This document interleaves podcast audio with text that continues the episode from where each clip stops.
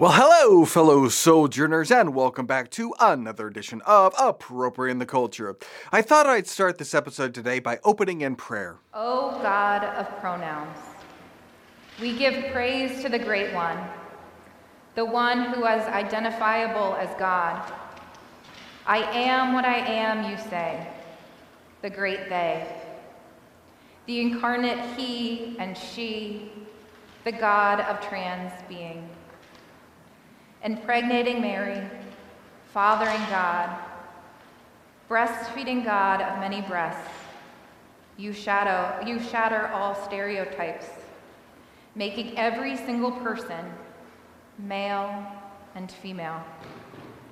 Male and female, intersex, non binary, in your image, exactly in your image spectrum, rainbow God, who put your promise for nonviolence in the symbol for queer love before humanity knew, because you knew. Who had Joseph, who could not sleep with a woman in a beautiful lady's cloak, perhaps of rainbow colors, before we knew, you knew. God of pronouns, who said, You can call me he or she or they whatever makes you feel closest to me. Invisible and visible God, on this day, where visibility and celebration, belated, belatedness, affirmation, and acceptance is the bare minimum. Remind us that you are the God of pronouns, so you affirm and you celebrate them. God of Saul, Paul, Simon, Isaac, Jacob, Isaac, Simon, Peter, Abram and Sarai, and Abraham and Sarah, God of Joseph of the coat of many colors, of the Ethiopian eunuch, of the Virgin Mary, God of all found families in the Bible. Remind us that you affirm us in our full identity, name, pronoun, found family, all of it. For this we give you thanks and praise to the great I am, the great they them. Thank you, God. And so in the now, now in the words that our mother, our father, and our sibling God taught us to pray, and pray with us now. Our Father, who art in heaven, hallowed be your name. Thy kingdom come, thy will be done, on earth as it is in heaven. Give us this day our daily bread, and forgive us our debts as we forgive our debtors.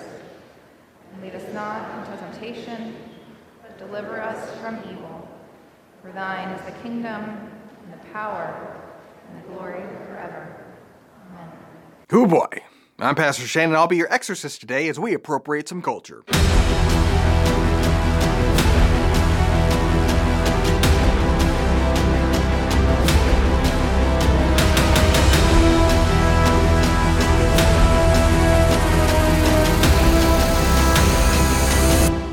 So that was a prayer from PCUSA Church made in honor of Transgender Day of Visibility. Let's break down the game film. It starts off with some gibberish. O God of pronouns, we give praise to the Great One, the one who is identifiable as God. I am what I am, you say, the great they, the incarnate He and She, the God of trans being. Okay, so first of all, God is not a they. Hear, O Israel, the Lord our God, the Lord is one. Please respect his pronouns. Now, I understand that the Trinity can be confusing, that God is three persons in one, but to say they is to suggest that there are multiple gods, which is heresy, or that there are multiple forms of God, which is also heresy, called modalism. Second of all, the incarnate he and she. If you're referring to the incarnation, it's only he and that Jesus was a man. Please respect his pronouns. If you mean God is the embodiment of maleness and femaleness in the sense that both males and females are created in his image. Okay, uh, but that's not transgenderism. There isn't body person conflict within God. And thirdly, what on earth does God of trans being mean? Let's go to the dictionary. The prefix trans means one, beyond. God is God of beyond being. No, he isn't. He exists, we exist. too. God is God of through or transcends being. God transcends being. No, again, he exists, we exist. Three, God is God of referring or relating to people whose sense of personal identity and gender does not correspond with their birth sex. Hard to see how that applies in that God wasn't born and has no sex. But if we're referring to the incarnation and the God man, still no. Four, God is the God of denoting molecules with trans arrangements of substituents. That's gibberish, but it still makes the most sense. She continues Impregnating Mary, fathering God. Impregnating Mary? You're making it sound like God had sexual relations with Mary, like the way Greek and Roman gods had intercourse with human women. That's not Christianity, but please, creep us out some more. Breastfeeding God of many breasts. No, you're thinking of like Artemis, or possibly the chick from Total Recall. Now, apparently, this stems from a translation of El Shaddai, El being God or Lord, and according to some, Shaddai relates to the word breast. Really changes the tone of that Amy Grant song. But conventionally, Shaddai is translated as Almighty. Now, if the suggestion by calling God multi breasted is to infer that God is the creator and sustainer of all life, well, then that's actually the most sensible thing you've said thus far. But it goes on Shadow, you shatter all stereotypes, making every single person male and female, male and female, intersex, non binary, in your image, exactly in your image. He didn't shatter the stereotypes. He's the author of the stereotypes. He's the one who made and established the created order. God made the wild animals according to their kinds, the livestock according to their kinds, and all the creatures that move along the ground according to their kinds. And God saw that it was good. Then God said, Let us make mankind in our image, in our likeness, so that they may rule over the fish in the sea, and the birds in the sky, over the livestock and all the wild animals, and over all the creatures that move along the ground. So God created mankind in his own image. In the image of God, he created them, male and female, he created them. He didn't shatter the categories, he made the categories. He established the categories and declared it good. It's literally the first chapter of the Bible. Anyway, go on. Spectrum, rainbow God, who put your promise for nonviolence in the symbol for queer love before humanity knew, because you knew. Who had Joseph, who could not sleep with a woman in a beautiful lady's cloak, perhaps of rainbow colors, before we knew. You knew. Okay, the rainbow is not a promise of nonviolence. It's a promise that God is not going to destroy the earth in a flood. Here's the actual statement I establish my covenant with you. Never again will all life be destroyed by the waters of a flood. Never again will there be a flood to destroy the earth. And God said, This is the sign of the covenant I am making between me and you and every living creature with you, a covenant for all generations to come. I have set my rainbow in the clouds, and it will be the sign of the covenant between me and all the earth. It's not a promise of nonviolence, and you would know that if you read the Bible, because there is plenty of violence from the hand of God after the flood, and there will be more violence. See Revelation. Second of all, you're clearly trying to claim Joseph was gay, even though Joseph was married and had multiple children. And it was not that Joseph could not sleep with a woman, he's physically capable, see his wife and children. It's that Joseph would not sleep with another man's wife. See how strikingly twisted this is? What's meant to be a demonstration of Joseph's moral character, his righteousness and godliness in resisting temptation, is obliterated by denying the temptation and chalking it up to Joseph's sexual quirks. Potiphar's wife is just barking up the wrong tree. Because for the spectrum rainbow god, not acting on every single sexual impulse or urge you have is the real sin.